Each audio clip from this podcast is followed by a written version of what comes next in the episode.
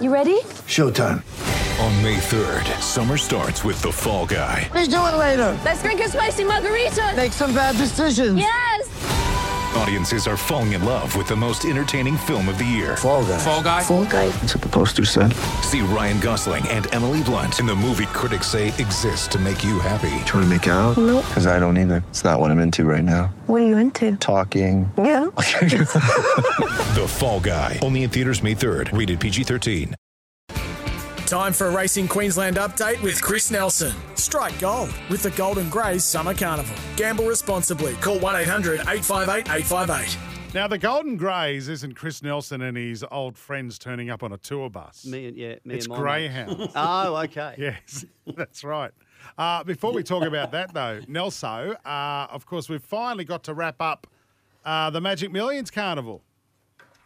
Yes, it took a little bit longer than expected, guys, that's for sure, but uh, we did. And uh, the two main races, of course, Skirt the Law took out the two year old classic for Tony Golan and Ryan Maloney, and the three year old Guineas went to Frash, a fashion legend for Richard and Will Freeman and Josh Parr. Uh, Gee, that was an upset, rode that wasn't one it? From Fashion legend. It was. It was official starting price twenty one dollars, but I think I saw thirty dollars floating around. Barrier eighteen, uh, before scratchings, of course, that is. So it did come in a little bit, but um, yeah, that was. And unfortunately, Yellow Brick Badge couldn't get the job done. But uh, gee, looked at the fifty metre mark like he might, but unfortunately, just on the line, he couldn't go with Fashion Legend. So Doesn't there you worry, go. Badge, because he Another hard didn't luck back story. it.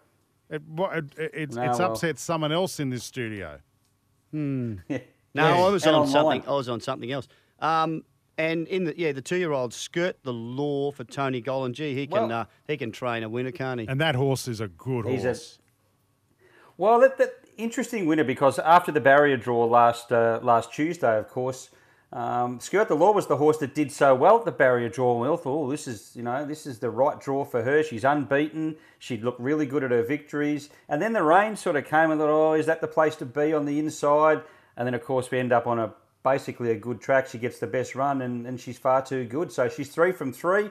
Everyone wanted everyone wanted to say, well, she hasn't beaten much. Well, she's beaten plenty now, and she'll probably go on and uh, and run around in the slipper in March in uh, in Sydney. I think she's sixties into fifteens for the slipper. Uh, let's have a preview of the weekend. How's it looking around Queensland?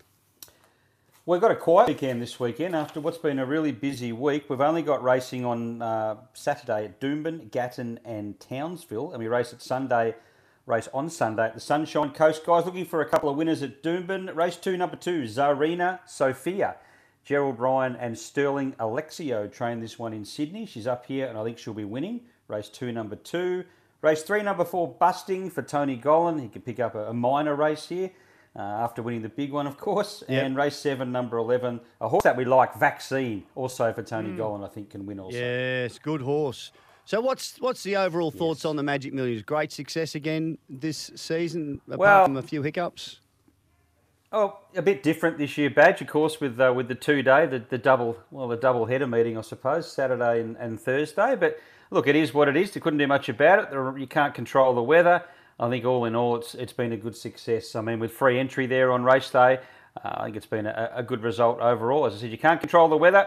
It's the first time in a long time that we haven't had a really, really hot Magic Millions day on the Saturday. So it had to happen eventually. Now I know we are racing Queensland, but just sneak down over the border for take your mind over the border for a little bit. The uh, deep water race meet is on Saturday down past Tenterfield. Oh, Oh, Okay. is this where you're great, going? great uh, annual weekend. So if any Queenslanders ever want to, yeah, get down and have a good weekend, it's this time of year every year. I think about the second or third weekend in January. Have you got any room in the van if um, anyone needs somewhere to, Yeah. you know? camp? Sure. Yeah. Yeah, easy. Squeeze in between Yeah. you and Carlene. Yep. Right, There- yeah, there's, done. there's seven of us already, Okay. but it's a big van. Takes you back to the old. Six races.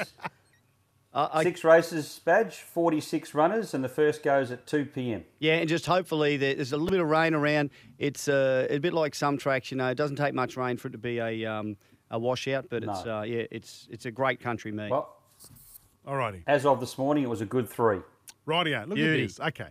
Uh, the Golden Greys Carnival concludes on February 2 with the Group 1 Gold Bullion at Albion Park. Queenslanders Racing. Nelson, enjoy your weekend. You two guys. Thanks for listening to the podcast. And don't forget, you can listen to Sports Day every day from Monday to Thursday, 6 p.m. or 5 p.m. Queensland time.